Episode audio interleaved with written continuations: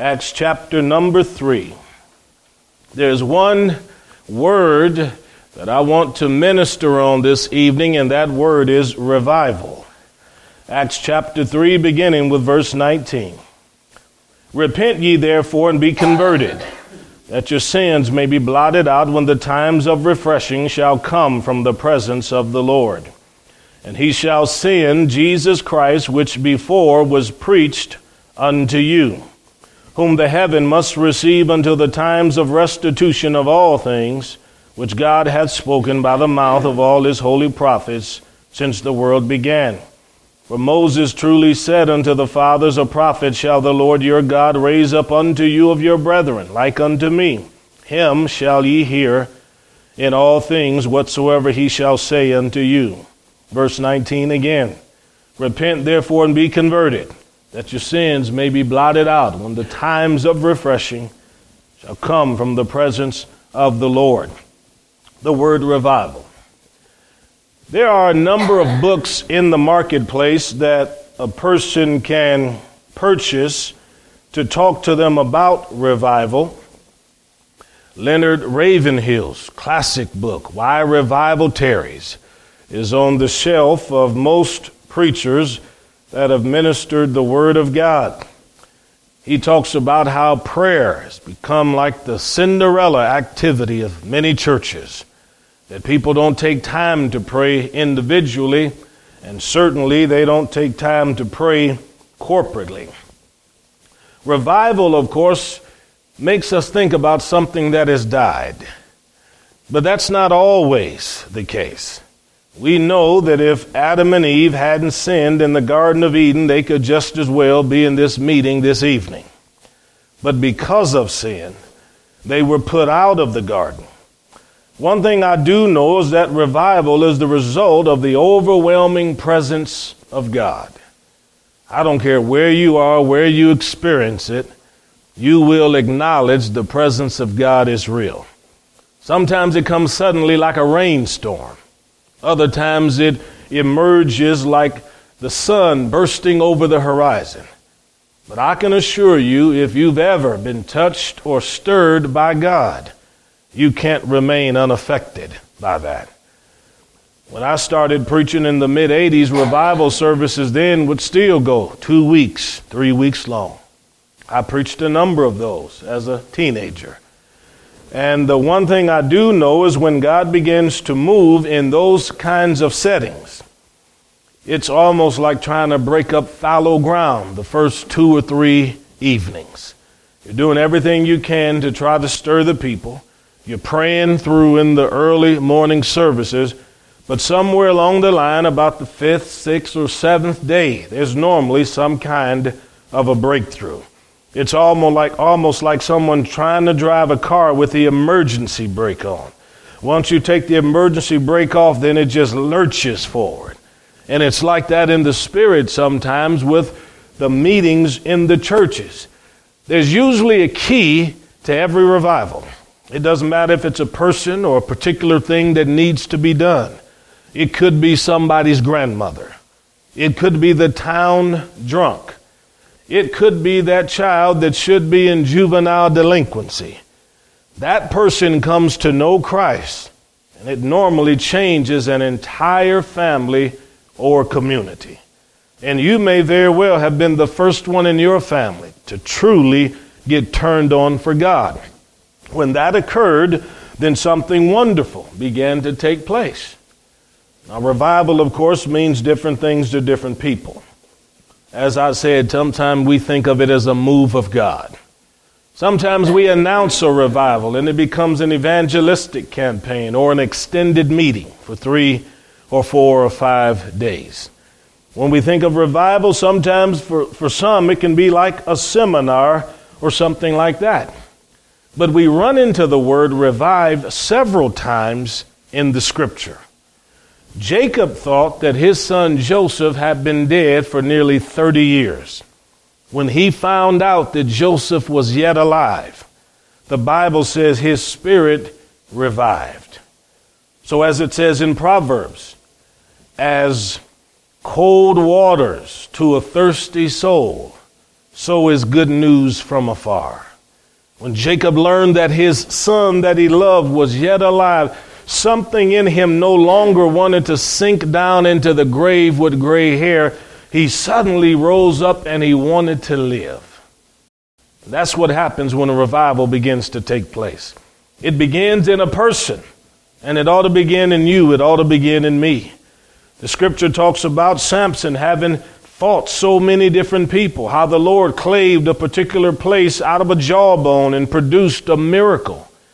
And then it says when Samson drank of the water, he revived. Something natural can produce such a good feeling on the inside. If you've worked outside for a long time and been hot and sweaty, you know that if you get water from a well and you begin to drink that, it just seems like it cools down everything on the inside. So imagine what happens when a person is in the midst of a move of God and a revival is occurring and God is stirring the heart of somebody to tell them, I want you to be on fire again as you once were. Are you where you were 5 years ago in the Lord? Can you say your passion for God is greater today than it was a year ago? If you can't say that, then the problem is not on God's end, it's on our end. See, we've had great preachers in America, all the way going back to the colonial days when Jonathan Edwards would preach a great message called Sinners in the Hands of an Angry God. And people gripped the pews and were astonished at what he was saying, because with all of this picturesque language, he was able to describe the horrors of eternity without God, and people had a fear and a dread that came over them. And people were awakened to the sense of their own personal guilt and sin. Many people came to Christ. But let's not forget Finney. Charles Grandison Finney traveled across America and preached for a very long time. This man had a theology that a lot of Presbyterians didn't agree with, but they ordained him to the ministry, and because of his preaching, he filled up thousands of churches. They say people would fall under the power and they would scream and cry because of their sins, and whole towns would be shaken by this man's preaching. The beer gardens and saloons would close down. Counties would go dry because there were fewer people to go to the bars to drink because they were hungry for God. Peter Cartwright, he was a great Methodist preacher, but he was a very odd kind of a guy. Peter Cartwright was the kind of a man that would get up and preach the gospel under a tent in a great camp meeting, see hundreds of people coming down the aisles, running as fast as they could. But then if somebody made him upset, he'd step outside the tent and with his sidearm be ready to fight with somebody outside the tent. And when he was done, go right back under the tent and preach the gospel again and see a whole bunch of people come to Christ. He was a rough kind of a guy. But the old frontier of America came in contact with a man that knew God in the sense that he could preach salvation. And the Methodist church was the better because of it then. But you look at the churches today and we reflect on the 19th century. Then we think of the founders and we have to shake our heads sometimes. I've already mentioned the Methodist church, but John Wesley Redfield was one of the founders of the Free Methodist Church. I preach revivals for them. These are people that believed at one time in preaching the truth and living holy before God. That man had great revivals on college campuses where hundreds came to know the Lord. Phineas Bresee, the founder of the Nazarene Church.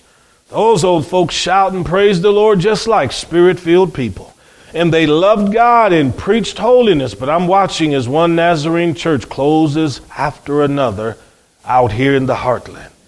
Somewhere along the line, we have lost the kinds of ministers that we had in the past, so that at present, it's affecting the kind of generations that we're producing.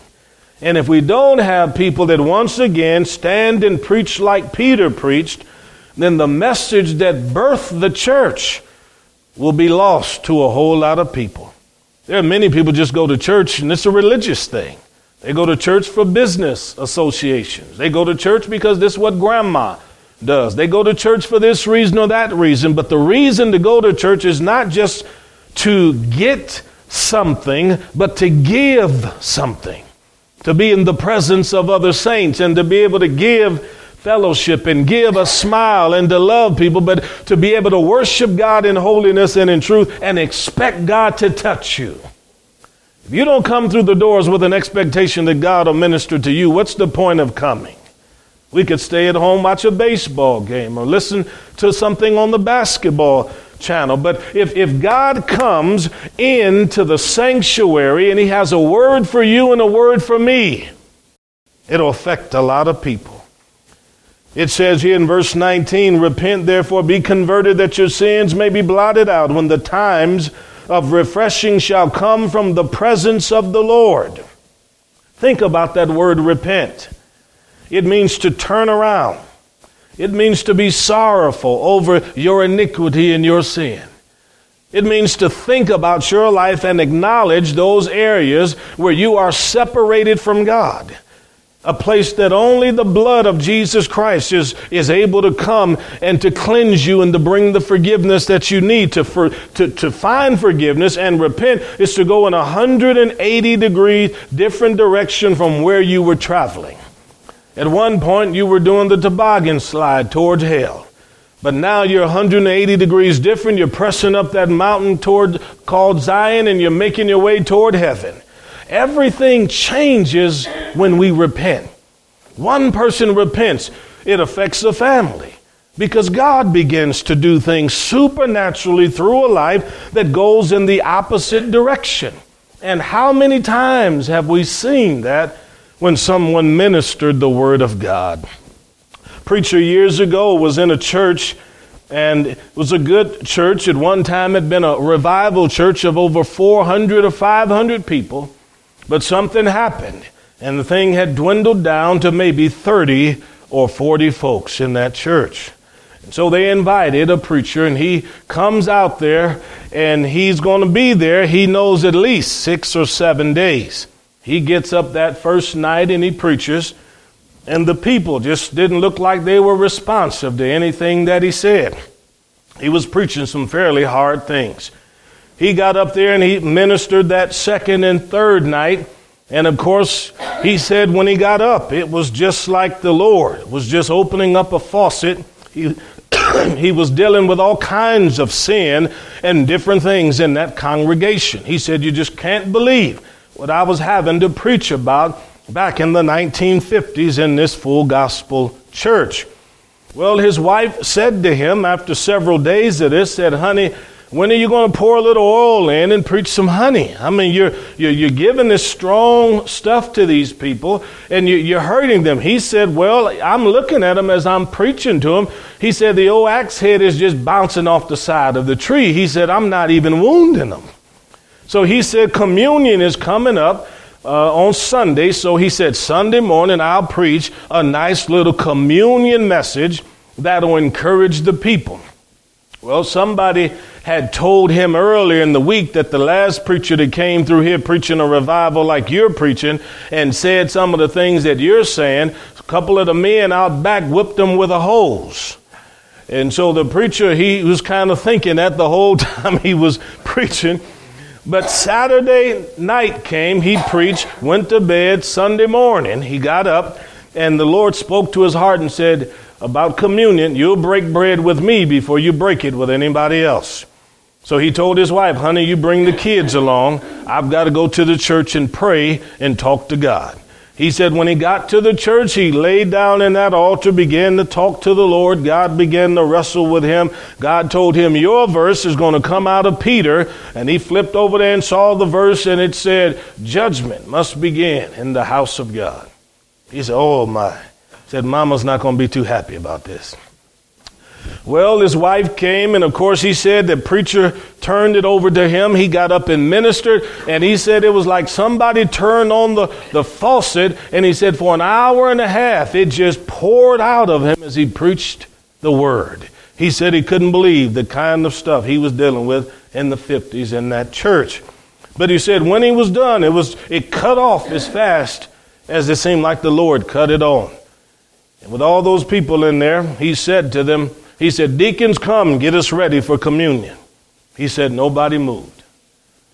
He said, "Deacons, I'd like you to come down and get us ready for communion." Nobody got up. He turned around, looked for the pastor, didn't see him. You know, you're looking for somebody, you expect them to be sitting in that chair. But he looked, and the pastor had crawled down underneath the chair and was laying there groaning. That evangelist crawled down there next to him and said, Pastor, I called the deacons to come down. Nobody moved. What are we going to do?" And he said, "Son, you have killed all of us with your preaching." And the young man said, "Well, Pastor, what are we going to do?" He said, "I'm not going to do anything but lay up under this chair and groan." And he went back to saying, "Oh, God, help us, Lord." Well, that evangelist gets back up in the pulpit. He said he looked at his wife, who had the two kids on the front row, and they were sitting there with her head down and eyes closed, and he was hoping that she would look up so he could motion to her, take the kids out the side door, and if they owe us any money, they can mail it to us. But she was looking down. He said, "Once again, deacons, would you come forward?" A man stood up in the back and yelled out, and that evangelist said, "You'd have to go to hell to hear a man scream like that." Said he stood up and yelled and said he had a fist full of dollars, $20 bills or so. Said he stumbled down into that altar and yelled at that pastor and said, "I swore I'd starve you out," and threw all that money at him, fell over in that altar and just started crying in agony like a man that had appendicitis. He said after that, he said there were young girls up there in the choir that all been having an affair with the same young man in that church back in the 50s. He said they all began to weep and wail in agony in that loft area of the choir. And he said it's like everything just exploded, like God had lanced a boil and all of that stuff came leaking out. And he said he sat there and watched as broken, fractured relationships were mended in just a few moments. He said that evening they came out to church, and without any advertisement at all, he said the place was packed. People were standing on the outside of the church. And he said he'd never seen it before and hadn't seen it since. He said when he got up to preach, it was like a cloud came down inside of that sanctuary, settled within the reach of a man's hand. And he said in that church, everybody was filled with the Holy Ghost. Folks, I'm telling you, when repentance comes, it's because of the times of refreshing that appear because of the manifestation of the presence of God. If God comes on the scene, he can do more in 30 minutes than a psychologist could ever do with you over a 5-year period. God can do more for you than a psychiatrist could ever do if you humble yourself to the Word of God. So when we think of revival, we look at Acts chapter 3, verse 19. We see the word repent is important. But he said, be converted. Turn your life around. If you truly have submitted to the Word, and the Spirit of God has produced regeneration in your life, there ought to be a conversion of lifestyle. There's no way you can live this life without there being a change in you. There is no new birth without new life. Just like there's no natural life without the evidence of activity when a child is born. So if anybody tells me they're born of God, but doesn't experience any new life in God, then I question whether or not anything has ever happened. I'm not saying you just need to be religious. A whole lot of people know religious language. They know how to convert to the activities of a church. But when God gets hold to that cold heart and he grabs that heart and he squeezes it, he gives it new impulses, new desires. You're compelled to do things that you didn't feel compelled to do before because you're driven now by a Spirit of God that wants you to live like God. He says, be converted. Supernatural things take place. Your sins are then blotted out. In ancient times, if you made an inscription in stone, the only way that inscription could be erased, it had to be blotted out. Now, of course, in these days, If you want something blotted out on the side of a building that's in stone, you sandblast it. But in ancient times, they had a process or procedure that was very arduous. And people had to do this by hand to try to blot out something that had been inscribed. Jesus said in Revelation, if you don't overcome, I'll blot your name out of the book of life, he said. If you do overcome, your name remains there in that book of life. So when you think of your sins, I want you to know that when the Lord blotted them out, they disappeared forever. You're forgiven.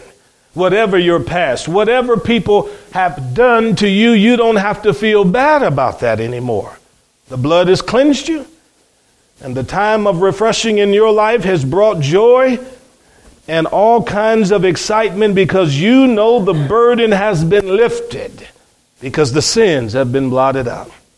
How many times have I seen people rejoice because of this very thing? That folks have come to know God and the Lord changed them quickly. The Holy Spirit can do what we are incapable of doing. We can try to talk to family members over and over again, but God, by the Holy Spirit, is able to do it. I had some friends, they put a tent up in the Redwood National Forest many years ago. And I was the main speaker for the evening services. And one night there was a young lady who came up under that tent. She shares my wife's name, Tiffany. And she said to me, she said, Brother Darryl, this is my friend. And I brought her to the camp meeting, but she's not a Christian. And so I then was talking with the other lady, and I said, well, you know, what brought you to the tent meeting with Tiffany? And she said, well, we both had a bet, and I lost the bet, so I had to come here. That's what she said. Okay, so we talked a little bit more. Then I said to her, you're going to be coming every night. She said, absolutely, I'll be here. That's what the bet says. I said, okay. I said, well, I give you my word. If you come every night before the end of this meeting, you're going to be in this altar like everybody else, and you're going to have your hands lifted up, and you're going to be crying out to God. And she looked at me and laughed and said, you're out of your mind. I said, all right. Well, I got up and preached, and God was moving in those meetings as we'd proclaim in the gospel. I don't know if it was the first night, second night, or third night, but one of those nights there was a gentleman sitting in the back, the rear of the tent. He had tattoos all over him, from his forehead all the way down his neck, down to his fingernails and everything. And there was a young lady sitting next to him, but I could see as I was preaching that God was dealing with him. He was just squirming in his seat back and forth, couldn't keep himself together. When I gave that altar call, he's the first one down. I'm telling you, folks, he was doing a high step trying to get down there in front of me as quick as he could. And he got down there, and we led him to the Lord. He came to know God. I thought the lady with him might have been his wife or something like that. It was his daughter. He said in his testimony that he had got involved with gangs and he had been in jail since he was 14. But before he went to jail, she came along. And so the whole time he was in jail, she was writing him letters saying, Daddy, you need God, and so on. So he comes out, and he wasn't interested in God when he got free. But this tent meeting was going on, and he wanted to be there because his daughter kept inviting him. Well, God knew that he had fish on the line, and the Lord reeled him right on in, and it changed the father and the daughter. Well, in that same meeting under that tent, one night I was praying for a bunch of people after I had preached. They were lined up everywhere, people on their knees crying out to God. And I was going by one, just laying hands on people, saying, oh, God, bless this one. Father, touch this one. Father, heal this one, and so on and so forth. But I looked up, and all the way at the end was that little girl that Tiffany had brought. She's down there on her knees, got her hands up, and tears just flowing down that face as God had dealt with her. I didn't bother her then, But I did make sure I talked to her afterwards, and I said, I thought you said you weren't coming down to that altar. She said, I don't know. God got a hold to me, and I had to get down there. Folks, I'm telling you, when God begins to move, it's a wonderful thing. But revival is always an individual thing. God starts with one, and then with that one, he works on another. And God, we don't need to pray that God revives a community. We need to pray that God revives us. We need to pray that God revives me.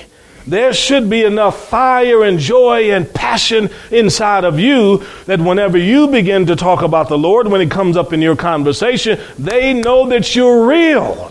And they know that you believe Christ is real. The Lord said through Peter, repent, be converted. Your sins will be blotted out when the times of refreshing come from the presence of the Lord. Let me invert the verse. We'll say that when the times of refreshing come from the presence of the Lord, repent and be converted, and your sins will be blotted out. See, there's something about the overwhelming presence of God. When God appears in a home, when God comes on the scene in a church, then sometimes you find yourself crying. You find yourself smiling.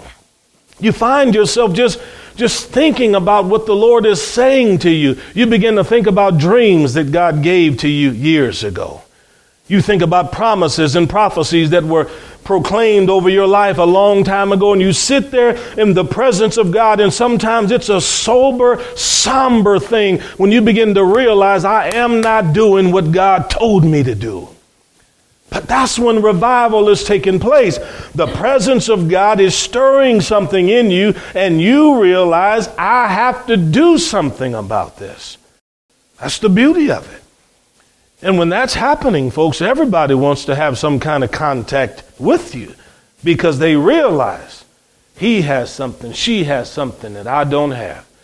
We had only been here a few years when the bishop, the overseer for the Church of God denomination, showed up in Red Cloud on a Sunday morning.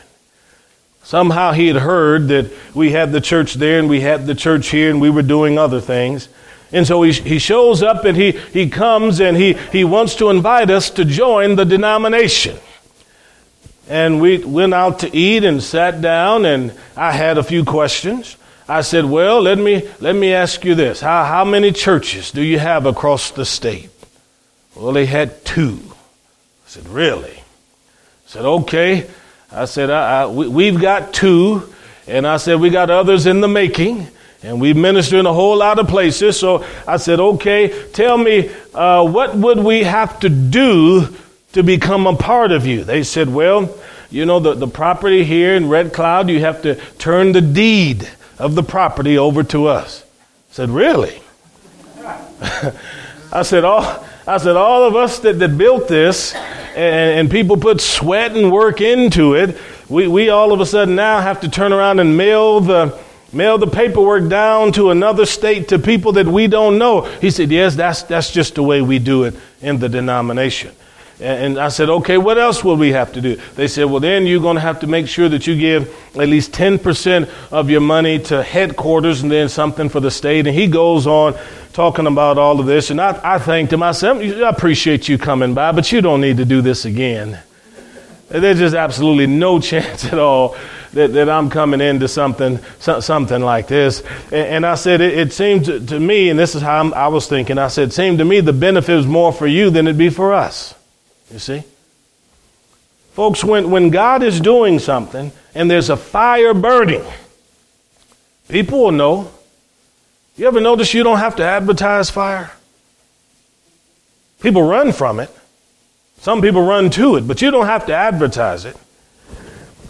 Because if there's a house on fire, there'll be people that'll be contacting the authorities to let them know it's going on.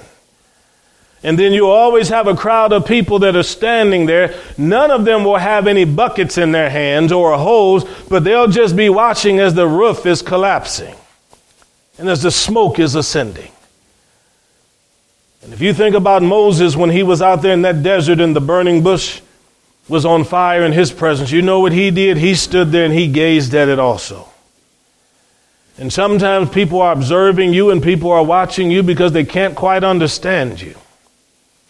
I've told you before, many years ago, what Kenny Hobelman said to me after he had been here listening to me preach maybe 3 or 4 Sundays. I was ministering the Word of God. He'd just sit there and put his hands on his knees and just kind of shake his head and look down. And then finally, after one of those services, he said, "Pastor, you know what?" He said, I don't know if I believe everything you believe, but I do know that you believe it.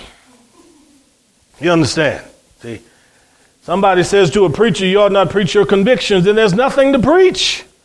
Everything I preach, I'm convicted of. I believe it's truth. I believe it's right. I believe it's correct. I believe it's accurate. And I believe that if God does something in you and does something in me, other people are definitely going to know it. People know I'm a different pastor than other kinds of pastors. People know that you're a different kind of sheep than other kinds of sheep. I meet Christians in other churches around here, and I wonder if they even read the Bible or know God. But somebody comes in contact with you. They see the passion. They see the excitement. That's not a reason to be self-righteous, but that is a reason to boast in God because of the good work He's doing in your heart and in your life. So if revival is going to begin, it has to begin in us. Last thing I'll say about this verse is that the times of refreshing that come from the presence of the Lord come because they're sent from God. Revival doesn't come because people get holy enough. You hear people say, if we ever just get right, revival will come. Oh, absolutely not. You look in the Bible, God sent the men and women of God during some of the darkest times, most sinful times. When God sends revival and revival comes, it's not because we're perfect. It's only because Christ is worthy. And when a revival breaks out, we're grateful for what God has done. I had to go to the wife's home church one time to preach a meeting. I preached several there, but you know, if you're a husband and you're a minister, if you got to go to your wife's church, that's the one place you don't want to go and bomb. You want to make sure you do a good job at the home church. I can assure you that. Well, we had a meeting, and I can't remember what I preached on, but I do know that at the end of that service, there were people coming down that aisle to give their hearts to the Lord. There was one young man sitting next to a lady. When I opened up that altar service, that man jumped up. He went out that back door. We were in King's Temple Missionary Baptist Church. And this lady that was sitting next to him, she came down the aisle, and she was just a-crying. And there were other people down there, but she gave her heart to the Lord. This lady, I don't think she was 27, 28, something like that, had 8 children by 8 different men. But one message sliced through all of that iniquity, brought her to a place where she confessed her sins to God, found repentance, and right there she came to know the Lord. And I told her in that altar, I said, "Ma'am, all that you have told me about your life, I can see it's been difficult." And I was whispering this, the mic wasn't on and all that. And I just said to her, there are people in here you know and people in here that know you. And some of them are never going to be able to forgive or forget you for whatever's going on in your life. But you found a God that forgives and forgets. And you can start over with a clean slate with Him tonight. I said to her, I said, that man that walked out the back sitting next to you, how's he connected with you? She said, he's my boyfriend. I said, okay. So the altar service was continuing. Then service was breaking up, but I made a beaten path down that center aisle to that porch where that man was standing. And I went out there and I stood next to him. He was right here looking forward, and I was looking forward, and I said, I noticed when I gave that altar call, you got up and you came out here. He said, yes, sir. I said, I believe from looking at you as I was preaching that God was dealing with your heart. And he was still saying, yes, sir. I said, I believe that right down that aisle, and we turned around and looked straight down that aisle. I said, right down that aisle and that altar, on your knees, God is waiting for you to meet Him. Now, I know that when the word is being preached, that wherever God brings the power of conviction, He gives a man or woman the power and ability to repent. So I know that salvation for him wasn't down the center aisle. He could have very well have believed what I was preaching as it was being proclaimed. But I also know that if someone truly repents of their sins, the Bible talks about displaying fruits of repentance. So I said to him, right down that aisle on your knees. We can meet with God right now. Would you like to walk with me? I won't even let you go alone. He said, I'd like to go. We went down there. He got on his knees. Several men joined around us, and he began to confess his sins, repeating after me. And in a moment, a life was changed. He had just gotten out of prison. And here God had changed him. Folks, whatever we may think about him or even that lady he was with, I can tell you they were revived. See, I can tell you God did something in them. And as much sin as there is in this valley, the only hope and the only answer for anybody is God. See, one of them crusades down there in Plainville, there was a man that cried on that front row the whole time I preached. That place was packed the first year we ever went down there. Old cowboy and farmer sitting down there. I told some story about the military or about Vietnam or something dealing with forgiveness. That man had gone through Vietnam and had been through all kinds of difficulties. But one message cut through all of that. He couldn't even sleep that night. He went to coffee the next morning, got together with those men, and God had so stirred his heart. The only thing most people had ever heard come out of his mouth was swear words and cuss words, and now he was down at the coffee shop telling all of them farmers, you need to get to that sale barn and hear that preacher. You need to get there and hear what he has to say. God can change anybody just like that. And God may have changed you that quickly. The only thing I'm saying is that this is important. And what God is doing in us is wonderful. And I hope and pray as we continue to walk with God, one day we come down here and there's not room enough to put anybody as we keep walking with God. Because I do know there's something different about King of Kings that's unlike any of the other churches around. And it's not me. It's because of all of you. Because of all of you. Let's all stand. I don't know, maybe you're going through something right now. You're passing through a valley and need some special prayer. We certainly want to take the time to do that with you and for you. But real quick, we'll just see if anybody's needing prayer. But let's all just bow our heads and close our eyes. But if you're honest enough to say, Pastor, I do need some prayer. There's something going on in my life and I need prayer. If that's you, would you slip your hand up? I want to pray for you. I want to agree with you and ask God to do something for you. I believe He's able to do that. He's a wonderful, wonderful God. He's a wonderful, wonderful God. I see the hand. I see the hands. God is certainly a God that answers prayer and blesses His people. Tiff, if you could find a song